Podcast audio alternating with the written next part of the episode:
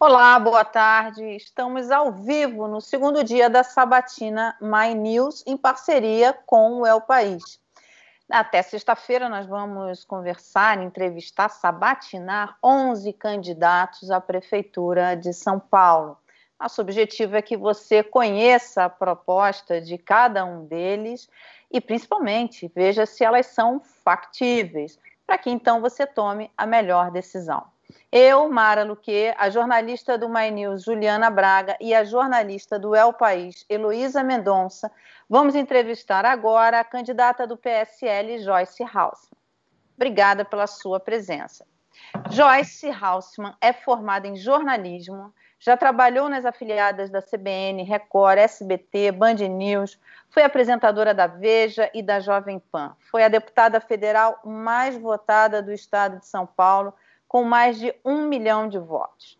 Chegou a ser líder do governo Bolsonaro no Congresso. Agora é um desafeto da família e tem 1% de intenções de voto na última pesquisa do Datafolha. Joyce, atrapalha não ter o Bolsonaro ao seu lado? Oi, Mara, tudo bem? Boa tarde para você, boa tarde a todas aí. Olha, o que atrapalha é a gangue que cerca o Palácio do Planalto, né? Essa gangue atrapalha porque é uma gangue que mente, é uma gangue que tem realmente aí um, uma organização criminosa em torno de assassinato de reputação, fake news. Nós não temos legislação para combater isso. Então, isso atrapalha qualquer criatura. Eu não sou a única vítima disso, mas sou a preferencial, né? Eles dormem e acordam pensando em mim todo dia. É uma coisa meio freudiana, assim. Eu acho que talvez uma terapia em grupo, familiar, resolvesse. É, mas o meu grande problema sempre foi com os filhos do presidente. E essa, né, você disse na abertura aí, rompeu com, com, né, com, com a família, com eles. Na verdade, com os filhos, eu fui rompida sempre. Eu nunca tive uma relação amigável com eles desde a época da campanha. Eu blindava o presidente dos três malucos na época da campanha. Né? E depois a coisa foi intensificando, se intensificando, quando vieram as denúncias de corrupção envolvendo aí o Flávio Bolsonaro, né, acabou que esticou a corda de vez. Mas, é, de fato, é, o presidente tem uma popularidade para uma parte da população que é muito alta, mas também tem uma rejeição para uma outra parte muito alta. Então, é, eu acho que o presidente tinha que ficar no canto dele, a cada macaco no seu galho. Né? Não, não, não acho que o presidente deva interferir né, para, como lamentavelmente, ele faz para prejudicar né, quem quer que seja, qualquer candidato que seja, e nem para beneficiar quem quer que seja. É, o presidente da República foi eleito para cuidar da República Federativa do Brasil, não para ficar brincando de cabo eleitoral de candidato por aí. Mas a Prefeitura de São Paulo, é, para ele, pode ser um ponto estratégico para tentar recuperar a popularidade aqui em São Paulo, já que aqui ele tem uma, um percentual grande de desaprovação, né? E, e, tentar agora, minar, agora... inclusive, 2022, a, a ascensão do, se tiver, enfim, uma, uma candidatura do governador Dória. É, é verdade, São Paulo é muito estratégico para ele. Então, se ele tivesse os neurônios batendo, fazendo sinapse bem feita, ele saberia que a única pessoa da direita realmente que pode tirar do meio do caminho esse centro-esquerda e a esquerda sou eu.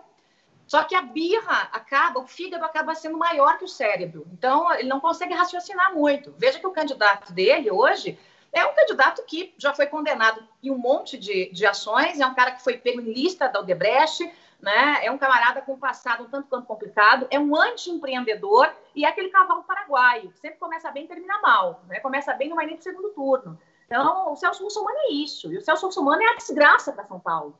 São Paulo precisa exatamente do inverso do oposto do Celso Russomano, que é alguém que estimule o empreendedorismo, que tire realmente né, a prefeitura de cima do lombo da, da, população, que possa fazer a máquina andar muito rápido. Né? O Russomano faz parte de um centrão que estuprou o governo. E a palavra é essa. O centrão estuprou o governo Bolsonaro. Eu era o cinto de castidade. Enquanto eu estava ali, é, como líder do governo, eu conseguia manter o Centrão votando, aprovando, sem estuprar o governo. Era o cinto de castidade. Eu saí num dia, no outro dia assumiu no meu lugar o braço direito do Renan Calheiros e deu o que deu. E o partido do Russomano né, é, digamos, a espinha dorsal desse centrão que estuprou o governo e levou 200 bilhões em cargos. O que eles não farão na Prefeitura de São Paulo? Vão estuprar os cofres públicos também.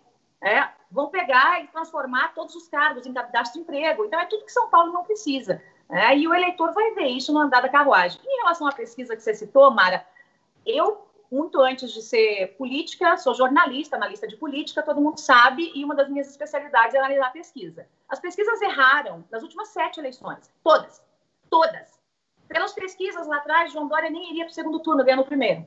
Pelas pesquisas, o Whitson não ganharia, no Rio nem iria para o segundo turno, tinha 2%, foi.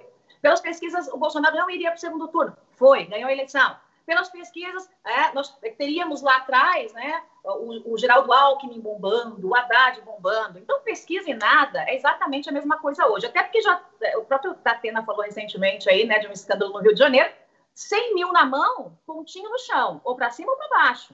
Então, bastou dar dinheiro para o Instituto de Pesquisa que eles resolvem a pontuação para cima ou para baixo. Então, isso não me incomoda, não. Heloísa tem uma pergunta, né, Heloísa? Tenho sim. Falando, Joyce, boa tarde. Falando um pouco aí é, das suas propostas, a cidade de São Paulo deve entrar em 2021 ainda muito abalada economicamente por conta da pandemia e com muita gente em situação vulnerável com o fim do auxílio emergencial que está programado para terminar em dezembro. Como que você pretende gerar emprego em uma situação assim de tanta retração? a maneira mais fácil de você dar condições para que as pessoas possam ganhar o pão de cada dia com as próprias pernas é transformar o desempregado de hoje num empreendedor. É, a geração de emprego, por si só, ela é mais do que necessária. Mas eu sei e vocês sabem que não se faz isso no estalo. É uma questão de médio prazo. Né? Então, o que a prefeitura pode fazer para atrair mais empresas, atrair mais indústria? Vai fazer o quê? Vai mexer no IPTU? Vai mexer no ISS? Vai trabalhar com a questão de guerra fiscal? Né? Que tipo de benefício a prefeitura pode dar para essas empresas para que elas venham para cá, transfiram empresas e indústrias para cá, montem novos negócios? Então, isso demora. Não é uma coisa que acontece do dia para a noite. Agora, quase do dia para a noite, eu consigo transformar um desempregado num empreendedor. E dentro do meu plano de governo, tem uma coisa chamada pronto-socorro do emprego. Pronto-socorro do emprego é um super guarda-chuva e embaixo desse guarda-chuva tem várias gavetinhas. Então, tem é, um plano específico para jovens a partir dos 16 anos, tem um plano específico para homens, mas tem um plano específico que é, aquece muito meu coração, que chama Banco da Mulher. Por que, é, que aquece meu coração? Não é só corporativismo feminino, não. É porque nessa pandemia, as primeiras que foram demitidas foram as mulheres. Nós sabemos que a mulher ainda ganha menos no mercado de trabalho em relação ao homem, pelo menos numa média estatística, e quando vem a demissão, ela é a primeira a ser mandada embora. E muitas delas são chefes de família. Então, o que, que eu desenhei né, para essa mulher? Uh, um programa de capacitação primeiro. A capacitação no quê? No que ela quiser. Cursos técnicos e rápidos. Não pode ser uma enrolação. Tem que ser curso de no máximo 100 horas. É para chegar, para resolver e para sair capacitado. Padeira, confeiteira, cabeleireira, modista, isso aí a gente vai, a, a prefeitura dá conta disso. Ela vai sair assessorada e vai sair com o empréstimo na mão. O empréstimo virá da própria prefeitura com juro praticamente zero, exatamente como eu fiz quando eu relatei o Pronamp para o país inteiro. Então, se a gente conseguiu fazer para o país inteiro e só não resolveu mais porque o governo segurou o dinheiro, né? Eu queria 100 bi, a gente acabou arrancando 32 na primeira e segunda fase do Pronamp do governo, mas com juro de 1,25 ao ano. Esse juro eu arranquei na unha do Paulo Guedes e do presidente da Caixa do Banco do Brasil, né? porque eles queriam 8%. 8%. Eu consegui 1,25% de juro real. E isso ajudou muitas empresas a ficarem de portas abertas. Qual é a contrapartida das empresas? Manter emprego. Eu vou fazer a mesma coisa para a mulher. Só que ela vai sair capacitada, vai sair com o dinheiro na mão para montar o seu salãozinho, a sua mini padaria, a sua confeitaria, e vai sair com assessoria técnica, para que ela possa se transformar numa empreendedora. Então, essa mulher sai desempregada para uma empreendedora, tem liberdade econômica e ainda com possibilidade de ser uma empregadora.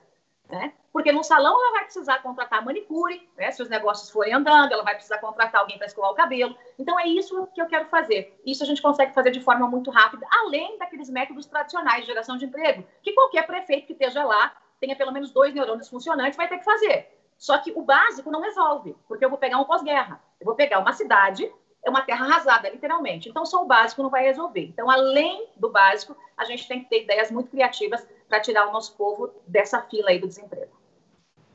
Candidata, falando ainda nesse cenário de crise econômica, é, no seu, e aí a gente tem também a reforma tributária como pano de fundo, está sendo discutida agora no Congresso.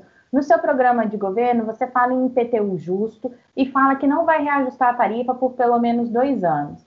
Eu queria saber é, de onde virão os recursos para compensar esse não reajuste de IPTU e como é que a senhora planeja financiar também as demais propostas do seu programa de governo.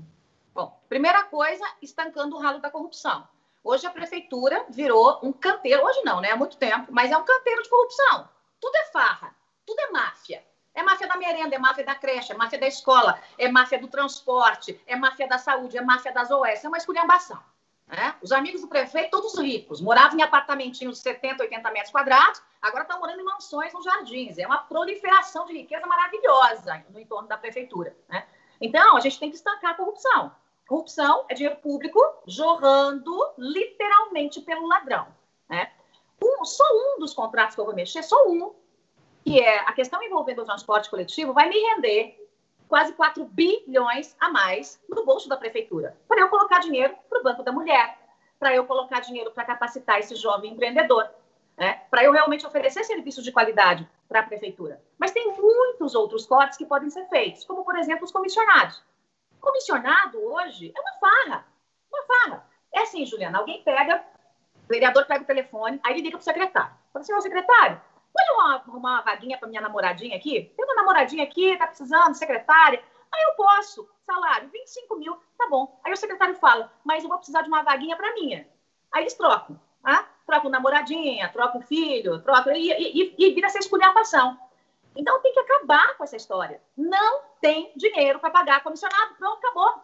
Acaba. Eu vou cortar 100% dos comissionados e aí eu abro uma pequena exceção, a exceção de meia dúzia de gatos pingados. Por que, que eu estou dizendo a exceção de meia dúzia de gatos pingados? Porque pode ser que eu preciso de quadros extremamente técnicos e qualificados, então, para eu não morder a língua, eu vou cortar 100% menos meia dúzia de gatos pingados. Né? Então, aí já me sobrou mais um tanto de dinheiro. Opa, então quase 4 bi que vão para as empresas de transporte, ligadas à máfia, ligadas a uma tropinha da Câmara, ligadas ao PCC. Opa, esse dinheiro não vai mais, vai ficar eu vou rever e romper alguns contratos de transporte coletivo, porque eu quero concorrência internacional em São Paulo. Que esculhambação é essa? Que sempre é a mesma empresa que ganha. Por que, que a mesma empresa ganha? Porque a licitação é fraudulenta, viciada. Ela é feita de propósito para as mesmas empresas ganharem sempre, porque exige que a empresa seja dona da garagem. Já imaginou? Uma empresa de qualquer país do mundo, que empresa vai ser dona de garagem na região central de São Paulo, gente? Então, Candidata... é tudo feito, é tudo feito para ficar mais do mesmo. Então, só num desenho básico que eu fiz de corte de privilégios e de corte de, de, de teta de dinheiro público para uma das máfias, eu consigo quase 10 bi de economia, que é o que eu vou ter a menos no orçamento. Eu devo ter 9 bi a menos no orçamento do que o prefeito que não fez nada pegou. Agora, você imagina, é, eu vou ter que fazer muito mais com muito menos. Esse, é, candidata, esse tema do, do transporte ele é muito importante para a vida das pessoas, para o orçamento da prefeitura, é, para o trânsito do, de São Paulo, para a mobilidade. Você disse, disse, no debate da Band que quer acabar com a SP Trans. E Vou no acabar. seu programa de governo fala em construir, definir, implementar um novo modelo de concessão de ônibus. A última, a última licitação é, a última licitação determinou que os contratos vão até 2034. Você vai romper contrato e vai criar outra empresa no lugar da SP Trans? Quando Eu você vou... fala em quebrar o contrato, isso não cria uma estabilidade jurídica?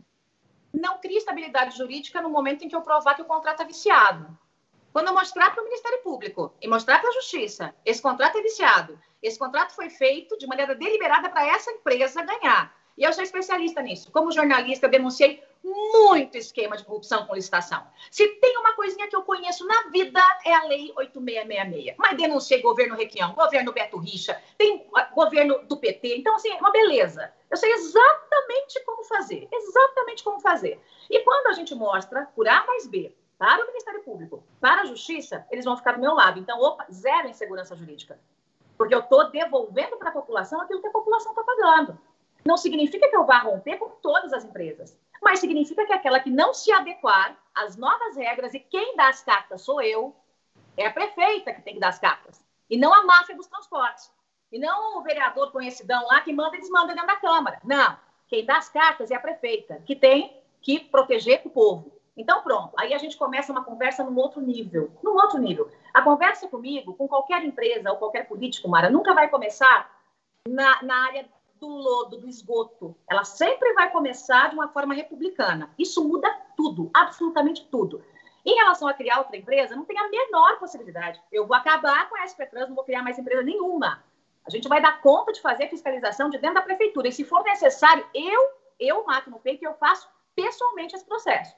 Porque essa é uma área que eu entendo, que eu já investiguei muito, mas muito na minha vida como jornalista investigativa, sei exatamente aonde funcionam as máfias e como é que elas se desdobram aí no meio do processo.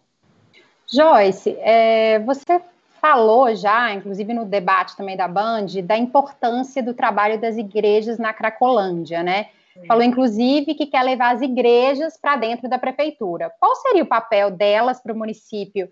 E representantes de quais religiões você está pensando em, em, trazer, caso eleita? Todas aquelas religiões que quiserem e que já têm um trabalho é, de expertise em relação a isso. Não adianta eu trazer alguém que ainda não tem essa expertise. Por que, que eu quero trazer as igrejas? Porque há cases de sucesso maravilhosos, tanto na igreja evangélica quanto na igreja católica.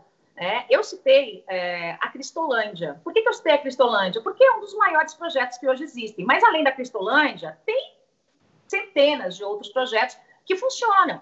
Tem, por exemplo, o Ministério Seguidores de Jesus, do pastor Carlos Barreto, que atua diretamente com essas pessoas lá da Cracolândia.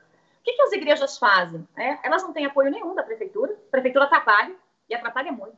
E ainda assim elas conseguem fazer o resgate dessas pessoas. Na Cristolândia, eles conseguiram recuperar quase duas mil pessoas já.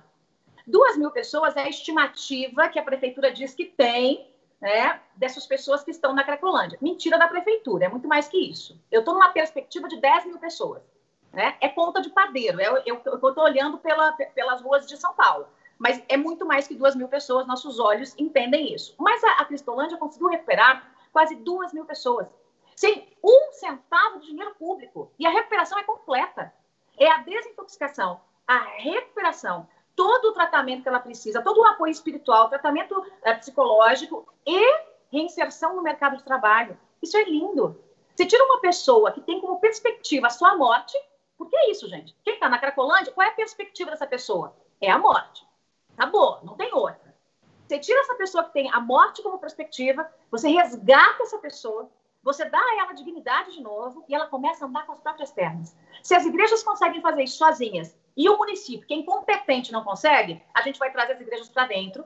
O modelo de recuperação que eles usam, que funciona, claro que tudo isso vai ser desenhado num protocolo de trabalho único, em que vai a prefeitura entrar com psicólogo, psiquiatra, agente de saúde, com médico, com medicação, né? Toda essa estrutura. Pode também ceder para essas igrejas é, os espaços para que elas cuidem dessas pessoas, é, pode retirar o IPTU dos imóveis que hoje já, já funcionam é, como centros aí de acolhimento dessas pessoas, é, pode ceder novos espaços, porque o melhor dos mundos é você retirar essas pessoas de lá e levar para um local onde elas tenham acesso a esporte, algum tipo de atividade, a suporte espiritual, além das questões médicas. Então, essa parceria vai ser uma parceria de sucesso. Na minha perspectiva, segundo eu tenho conversado com as igrejas católicas e evangélicas, e aqui eu digo de novo, qualquer um que tem expertise pode entrar para dentro, desde que esteja no protocolo do município que a gente vai desenvolver. Né?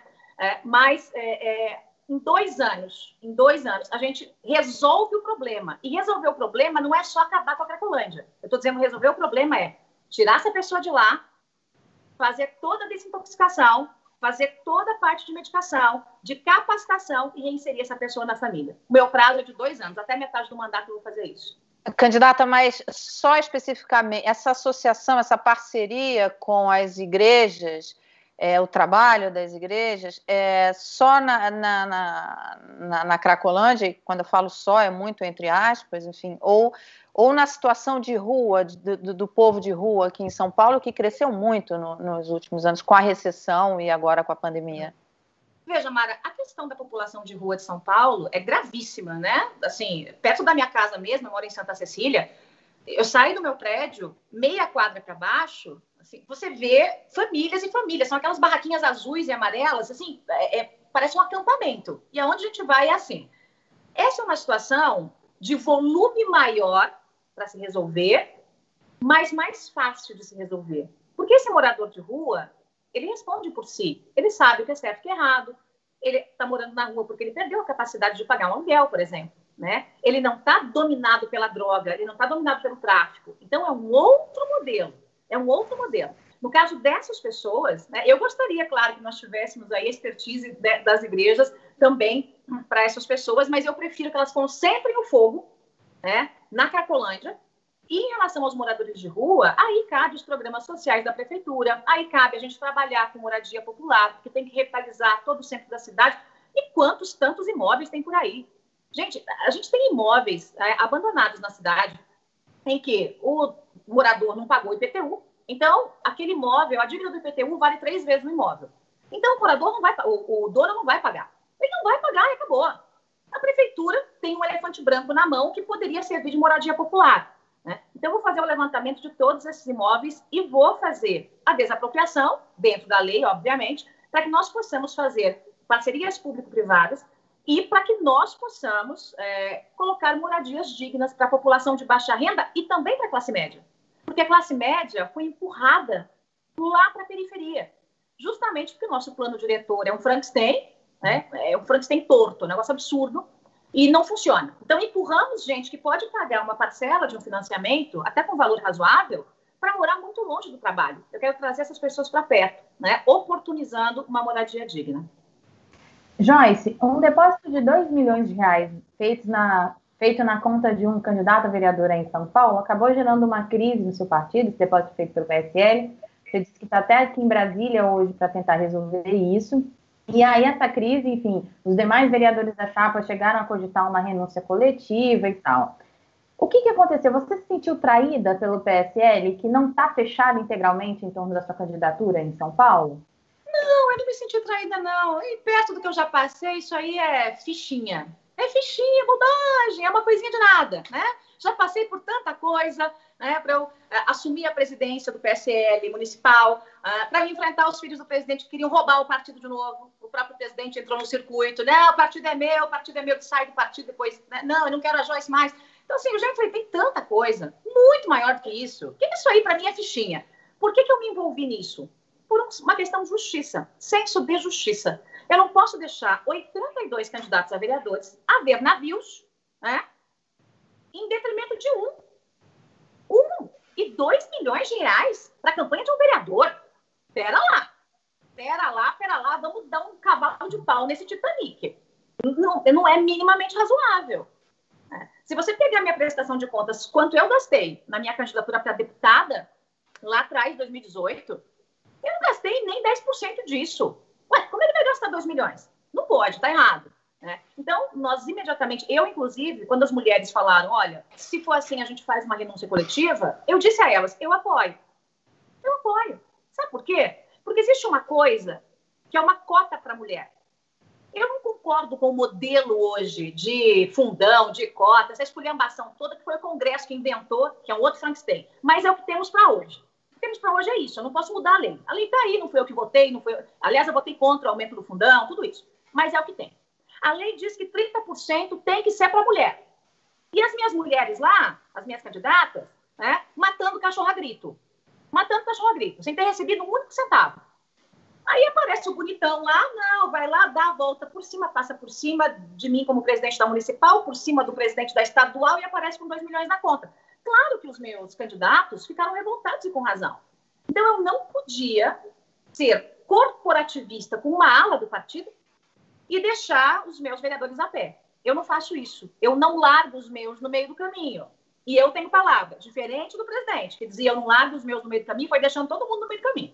Eu não largo os meus, não. Então eu abracei essas mulheres. E por que as mulheres? Porque sem chapa de mulher, não tem chapa de homem. Para cada vaga de mulher, são três homens. Se as mulheres renunciarem, todas, babau, caiu a chapa. Não tem, já era.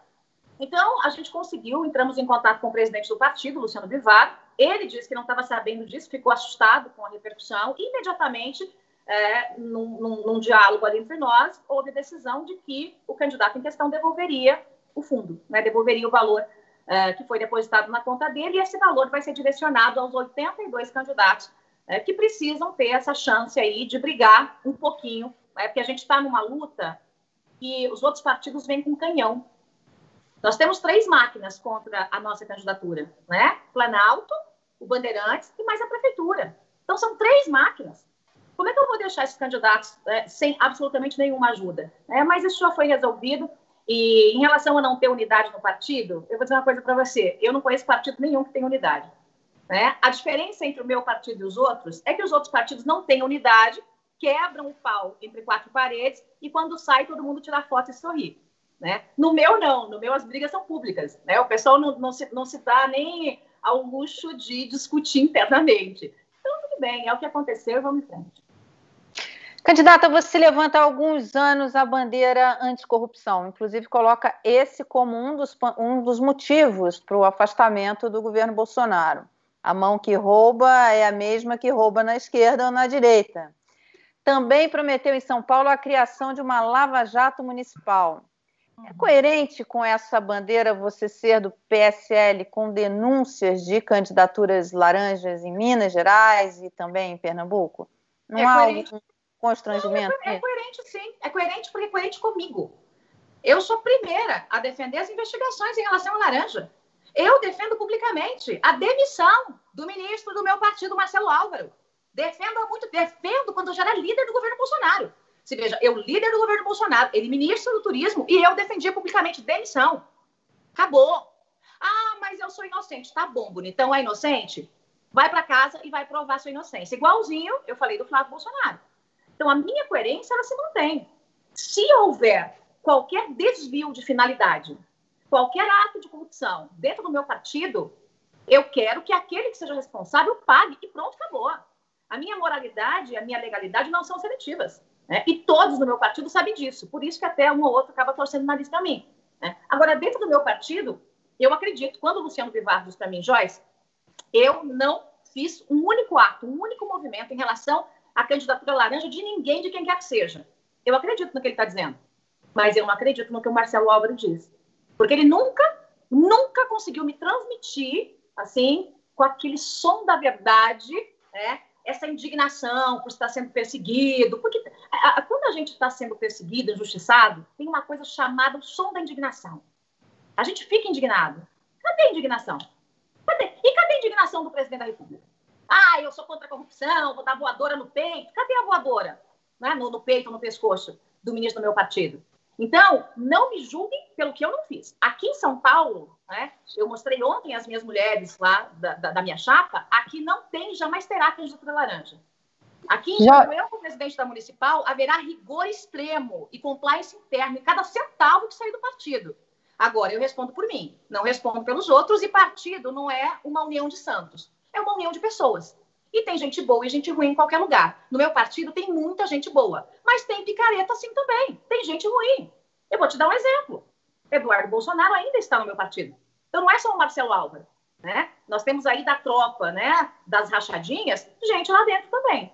Então eu defendo a expulsão de todos eles. Joyce, é, em 2018, quando você foi candidata a deputado federal, é, você não enviou a sua declaração de bens para o TSE. Depois enviou uma relação com mais de um milhão de reais em bens é, ao TRE. E agora, é, saber que o preenchimento dessas informações é obrigatório. Agora, em 2020, você declarou que tem um patrimônio de quase 187 mil. O que, que aconteceu entre 2018? Por que, que agora o seu patrimônio está tão menor? Houve algum equívoco aí de informação? É, geralmente a gente pergunta por que, que o patrimônio está maior, né? Vamos dizer, pô, agora eu perdi, perdi tanto patrimônio, a deputada ficou bem mais pobre. Não, gente, o que aconteceu foi que lá atrás é, houve um erro do PSL estadual, comandado à época por 3, 2, 1, Eduardo Bolsonaro. Puxa vida, será que o erro foi doloso, gente? Acho que não. Acho que foi só um errinho mesmo. Eu mandei toda a documentação para o PSL estadual, porque é assim que a gente faz. Não é o candidato. O candidato pega lá o seu advogado, qual o seu advogado fala com o advogado do partido. Né? Não sou eu que fico fazendo a rebimboca da parafuseta, da parafernália, de toda a documentação. Tem um advogado para isso. O advogado do partido recebe, o presidente do partido manda tudo, tira da frente e as candidaturas são registradas. Eu mandei a minha declaração e adivinha, a declaração ficou na gaveta de alguém, assim, meus bens. Não, não saiu da gaveta. Quando eu vi o registro da minha candidatura sem a declaração, pensa numa mulher em cima das tamancas rodando a baiana. É, eu virei o cão. Né? E aí meu advogado falou, não, porque a gente vai, a gente entra, corrige. Eu falei, eu quero agora né, a ponto de eu declarar até os centavos que tinham na minha conta. Os centavos. Né? Porque eu estava, na época, é, terminando uma construção em Curitiba, uma construção que eu fiz durante anos. Eu fui fazendo, fui fazendo, fui fazendo aquela coisa. Não queria pegar financiamento, fui, fui construindo com o que ia sobrando de salário. Então, uma construção que demorou, sei lá, foram uns cinco anos construindo, né? Então, eu declarei o terreno no condomínio e um pedaço da construção, que hoje já é um pouquinho mais do que era, porque já botei lustre e tal, fui terminando, né? Fiz a retificação. Agora, né, em relação a, essa, a esse registro, a esse encaminhamento, teve uma lambança no meio do caminho que a gente está tentando descobrir de onde saiu, entre a informação que foi mandada do contador para a Justiça Eleitoral. E eu já pedi a retificação.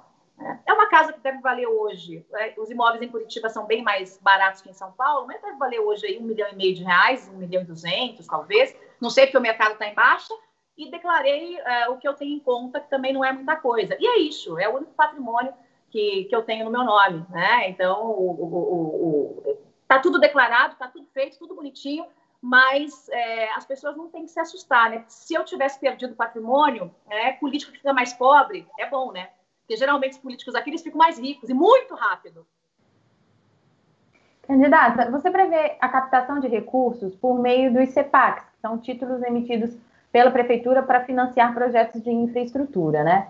As pessoas, no caso, seriam então sócias desses empreendimentos.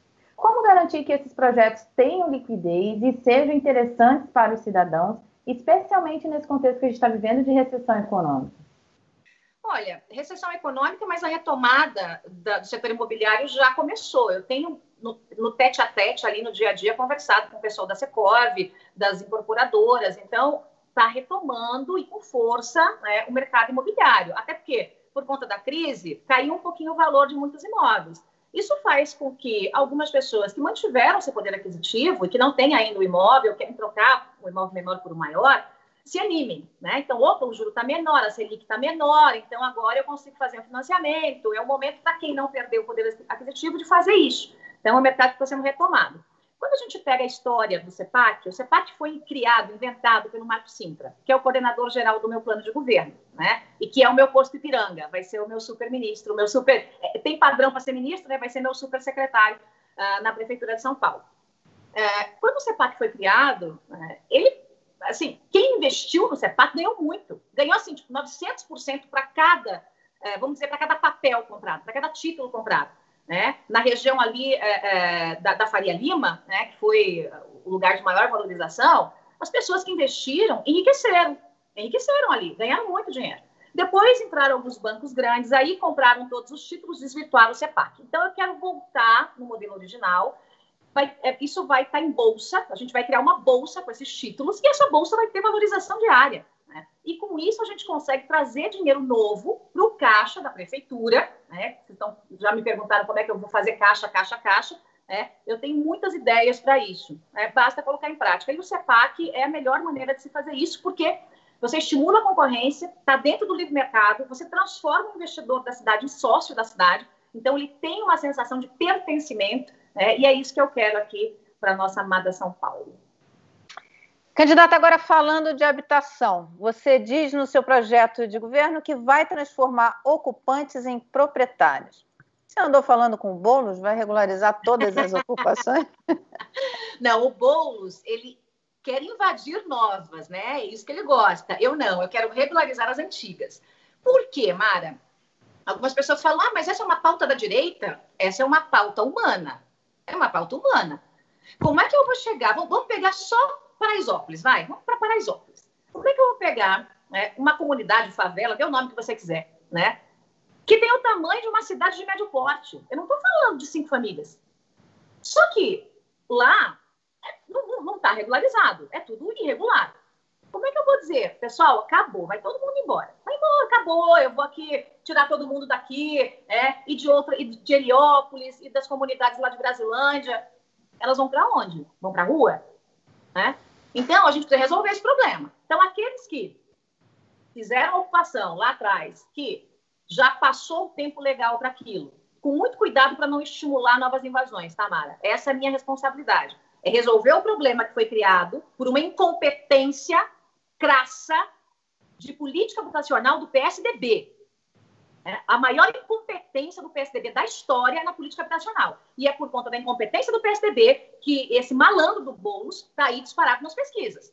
Né? Um invasor de propriedade está se travestindo de um linha paz e amor, um baita de um malandro, é criminoso, porque quem invade propriedade privada comete crime. Então ele está aí, bombando, porque o PSDB foi incompetente. Então eu vou resolver esse negócio. Fecha o olho para o passado, deixa o passado para trás, regulariza, porque essas pessoas querem a regularização, elas querem ter o direito de propriedade daquele pedaço de terra, daquele pedaço, daquele imóvel. E nessa sensação de pertencimento, elas cuidam mais dos imóveis, né? A casa passa a ser delas. E aí a gente consegue, com essa regularização, levar a infraestrutura básica. Se você entra hoje numa favela, assim, é, é, é fio para tudo que é lado, gato de energia elétrica, não tem esgoto, né? Então, tudo aquilo está contaminando as regiões próximas, mananciais, o solo. Então, é ruim para todo mundo. Se eu regularizo, trago esse morador dessas comunidades para pagar um IPTU bem pequenininho, um IPTU social, pouquinho é melhor que nada. Hoje eles não pagam nada. Então, ele tem a propriedade, eu levo a infraestrutura, a gente faz a, urbanização do local e ele paga um IPTU bem pequenininho. Opa, sobrou dinheiro mais no meu caixa para eu investir em saúde, em educação, em tudo que São Paulo precisa. Ou eu faço igual os outros prefeitos. Fecho o olho, finge que nada existe e fica um jogo de perde-perde. Eu não vou fazer isso. Então, precisa regularizar sim, Mara, com muita responsabilidade para que a gente não estimule novas invasões. E para não estimular novas invasões, tem que ter uma política habitacional decente em São Paulo que eu vou implantar. Joyce, você citou aí educação. O que, que você pretende para recuperar esse tempo perdido, que muitos alunos ficaram né, fora da sala de aula, não conseguiram acompanhar o ensino à distância é, nessa época de pandemia, né? É, você chegou a dizer que está até conversando com bombeiros dispostos a atuarem como professores voluntários. Como é que funcionaria isso? Qual que é a sua proposta? Eu tenho conversado com muita gente que não está mais na ativa, tanto educadores. É, os bombeiros eu citei que no, no, dia que eu, que eu conversei sobre isso, eu estava justamente com o comandante do Corpo de Bombeiros, né, o Coronel Mena, e ele estava me dizendo de um trabalho super bacana que é, os bombeiros fazem de educação é, para algumas crianças. Não é, não é uma educação, não é o professor em sala de aula, é um tipo específico de educação para essas crianças, tá? Então, só para não misturar os assuntos. E ele estava me dizendo da dificuldade de ter mais gente no corpo de bombeiros. E eu disse para ele: se nós fizéssemos uma parceria para trazer aqueles que não estão mais na ativa, que já são treinados, capacitados, e ele, a, gente, a gente achou isso uma ótima ideia, e dali me veio a ideia de fazer a mesma coisa com os professores. Por quê? Porque como as crianças perderam esse ano praticamente, ou perderam porque ah, o ensino não foi de qualidade, ou porque não tinha internet, então não chegou nela. Pode até ser bacana, o professor pode ter dado uma super aula, mas se a aula não chega, não chega, acabou. Então a criança perdeu o ano, né? Para essas crianças que foram muito prejudicadas, a gente vai ter que fazer testes para saber qual é o nível, né, em que cada criança está a gente vai ter que botar mais de um professor em sala de aula. Eu vou ter que colocar dois, três, talvez quatro professores, eu não sei. Então, vai ter que ter aula direto, vai ter que ter aula integral, vai ter que ter aula em tempo integral, né? A depender do nível né, que essa criança absorveu de educação nesse ano. Então, eu, eu comecei a conversar com alguns professores que também estão aposentados e aí, aquela, aquela conversa, né? Ah, o que, que você acha? A gente podia fazer uma grande frente, uma grande parceria, para que eu não precise fazer novos concursos públicos. A prefeitura não aguenta, não, não tem como pagar. Mas se eu fizer uma parceria com o educador, né? Se ele for remunerado por aquilo, né? Ele já é um educador, ele só não está nativa, opa, eu tenho gente qualificada dentro de sala de aula, que comprou a minha ideia, que vai entrar com amor, com paixão, para ajudar a tirar essa criança do atraso, né? E eu não crio uma despesa permanente para a prefeitura. Né? Então, foi uma ideia que nasceu na sala do comandante do Corpo de Bombeiros com uma outra história, que era um treinamento de levar o bombeiro para a escola, de algumas horas para as crianças, mas que eu fiz ali uma transposição para os educadores. Mas não é só isso. A gente tem que investir em tecnologia de verdade. Né? É, é inacreditável que aqui em São Paulo nós gastemos o dobro, o dobro do que gasta em média no Brasil per capita por criança. E nós temos uma das piores educa educações do país. Né? Aí você me diz, não, mas está dentro da média. O IDEB está dentro da média. Média é um lugar que ninguém está.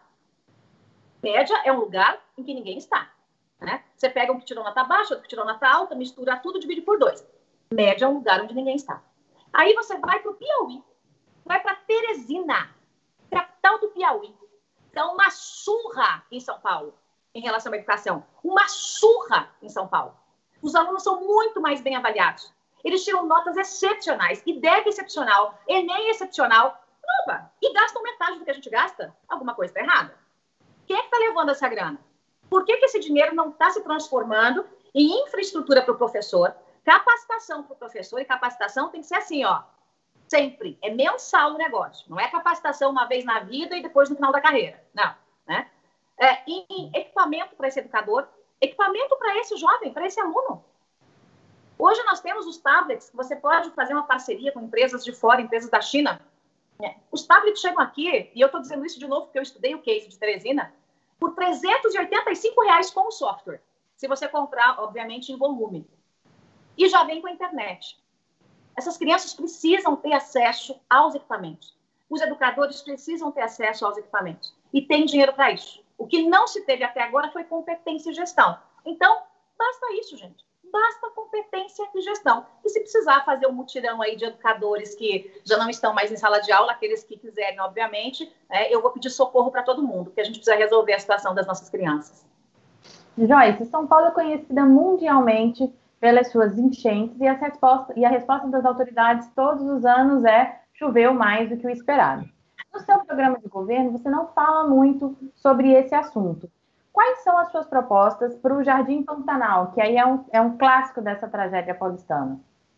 Olha, há 100 anos a gente vive esse problema, né, de enchente. Tem um século aí, entra prefeito, sai prefeito, e as declarações são sempre essas. Ah, nada ia resolver, nada ia resolver, nada ia resolver. Eu quero fazer uma resolução não só para o Jardim Pantanal, mas para a cidade toda. E as resoluções, elas são mistas. Tem as resoluções estruturantes, né, aquelas que mexem realmente com a questão de estrutura, as não estruturais, né, tem a questão ambiental e tem a questão básica, que é, aquilo, que é o óbvio ululante. Né? Educação ambiental, não jogar lixo na rua, não entupir bueiro, fazer limpeza direitinho. Alguns rios da cidade é, foram cobertos por cimento. Aí enche de lixo ali, quando chove, o que, que acontece? Os rios que né, sofreram essa pseudo-canalização, né, a água sobe e transborda. Então, o rio está morto, né? Está literalmente transformado num esgoto, né? Alguns desses terão que ser localizados, né? Abertos, os rios terão que ser devolvidos, parques lineares serão criados em torno desse rio. Ontem, no voo, eu vim estudando justamente um projeto para isso, para a criação de vários parques lineares. A gente precisa tornar a nossa cidade mais permeável. A cidade não é permeável. O tipo de asfalto usado está errado. O tipo de calçada usada em São Paulo está errado por pura incompetência. Eu não sei se é incompetência, se é de, de má fé, se não é de má fé, não interessa. Eu, eu vou resolver esse problema. Então, a gente precisa tornar a cidade mais permeável, além de limpeza constante, a limpeza é, nos rios, nos córregos, além de fazer parcerias com a Sabesp. Ah, mas esse problema aqui do córrego não é da prefeitura, é da Sabesp, a Sabesp não fez. Vou meter multa. Vou meter multa. Se a Sabesp não fizer o trabalho que tem que fazer, vai ser multada. Pronto, acabou. Resolvi o problema. Então, se o prefeito não tem coragem para fazer isso, a coisa não anda. Então, a Sabesp, de vez em quando, cruza os braços, fica em berço esplêndido. Eu tenho visto isso em várias comunidades. Gente que paga esgoto, paga pelo, pela coleta de esgoto e tratamento, e não tem nenhuma coisa nem outra. O prefeito tem que fazer o quê? Meter multa. Obrigar a empresa a fazer o trabalho dela, né? E aí, além disso, precisa do básico, que é o básico, que é o piscinão, né? A prefeitura não tem muito dinheiro para ser construindo piscinão à torta direita mas a gente pode trabalhar com uma PPP. E eu já estou estudando aí esse modelo de PPP para que a gente possa construir novos piscinões. Mas tem mais que isso. Aí tem a questão de tornar uma calçada mais permeável, o, o, asfalto mais permeável. A gente precisa devolver o verde para São Paulo. Né? E eu fiz um estudo e acreditem, meninas, é possível. Dá para plantar em quatro anos e eu vou fazer 1 milhão e 200 mil árvores em São Paulo. 300 mil por ano. Nos últimos quatro anos, esse incompetente aí desse prefeito e o outro plantaram 121 mil árvores. As árvores que eles plantaram, é, que ajuda no processo de é, é, tornar mais permeável a cidade, de deixar também a temperatura um pouco mais amena, de é, desmontar os bolsões de calor, onde a, as grandes pancadas de chuva. Então, o estudo geológico e meteorológico mostra isso, né? 1 milhão e 200 mil árvores, é, que é uma coisa que São Paulo nunca viu na vida, a gente consegue plantar 300 mil por ano. 300 mil é três vezes o que esse prefeito aí plantou em quatro. E ele não oferece os dados do que ele cortou. Então, provavelmente, ele plantou menos do que cortou, né? E a gente vai fazer isso junto com as crianças aqui de São Paulo. Eu quero que cada criança tenha a sua árvore em São Paulo. Né? Que ela possa, olha, essa é a árvore do Joãozinho, essa é a árvore da Gabriela. Né? A gente vai levar a educação ambiental para a escola, vai transformar essa criança num grande agente é, do meio ambiente e a gente vai transformando São Paulo com o básico que todo, todo prefeito tem que fazer e o além do básico, que é o que eu vou fazer. Joyce, você Oi, desculpa. Rapidinho, Mara, porque a senhora fala em, em, multar a Sabesp, mas a Sabesp ela é estadual. A prefeitura pode multar a Sabesp? Como é que seria pode, isso? Pode sim. Não só a Sabesp, mas qualquer outra empresa que não ofereça o serviço conforme tem que oferecer aqui para a cidade. Por exemplo, se a Sabesp, ou a empresa de gás, ou a empresa de internet, né, vai colocar lá um tubo, vai fazer algum serviço, quebra o asfalto. O que, que a empresa faz? ela vai lá, faz o trabalho dela e se manda, deixa o asfalto quebrado. Na minha gestão, vai ser multada se não deixar igualzinho estava antes. Só que, como todo mundo é muito amiguinho, né? E ninguém quer mexer com empresa, com concessionária, com isso e aquilo, fico dito pelo não dito, né? Mas a prefeitura pode sim. A prefeita é a gestora do município. Se qualquer empresa, seja uma empresa nacional ou estadual, não está fazendo o que tem que fazer no município, prestando serviço, ela pode ser multada. Joyce, você falou do Sintra, que tem tamanho de ministro e você, se eleita, ele vai ser um super secretário. Sim. Você continua amiga do ex-ministro Sérgio Moro? Ele também pode ser um super secretário caso você seja eleita? Continuo, claro que continuo. Sérgio, o Sérgio Fernando, né? A, a, a Rua chama ele de Fernando. Todo mundo chama de Sérgio. Ela fala Fernando, Fernando. O Sérgio Fernando continua assim, vai continuar sempre meu amigo. É um grande homem que eu admiro muito antes da questão política, né? Todo mundo sabe, eu sou biógrafa dele, então a gente já tem um, né, uma história pregressa lá atrás. E quanto ao resto da sua pergunta, eu vou pular isso. Vou pular. Vou pular. Eu pulo, eu pulo, eu pulo. Tá, Sérgio Fernando? Eu pulo, tá? Não vamos expor o Sérgio Fernando. Mas vocês já conversaram sobre isso? Como claro, é que tem sido a participação claro. dele com a sua conversa? Você pega conselhos com ele? Claro, claro, claro. Eu pego conselho, gente, eu sou a maior pedinte de conselho da história. Eu pego conselho com ele, eu pego conselho com o Jaime Lerner, eu pego conselho com o ministro aqui, eu pego conselho com todo mundo. É, eu, eu, eu gosto de pegar conselho com quem sabe mais do que eu, é óbvio, né?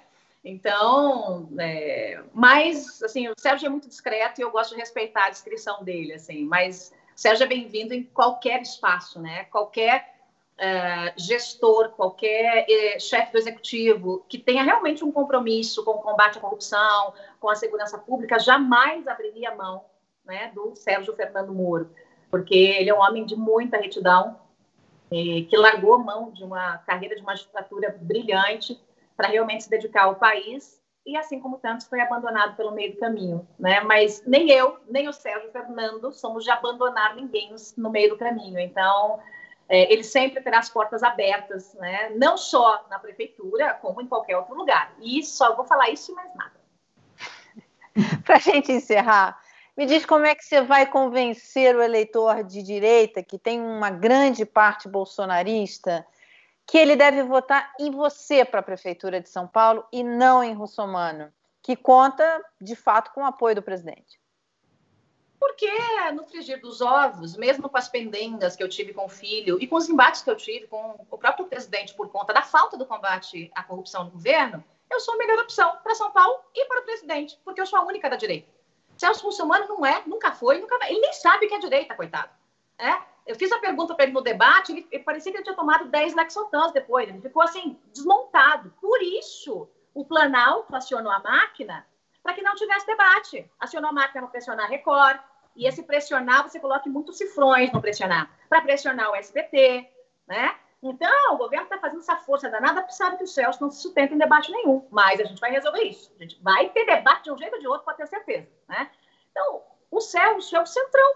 É o centrão estuprou os cofres do governo federal. É o Centrão que vai estuprar os cofres da prefeitura, caso chegue lá.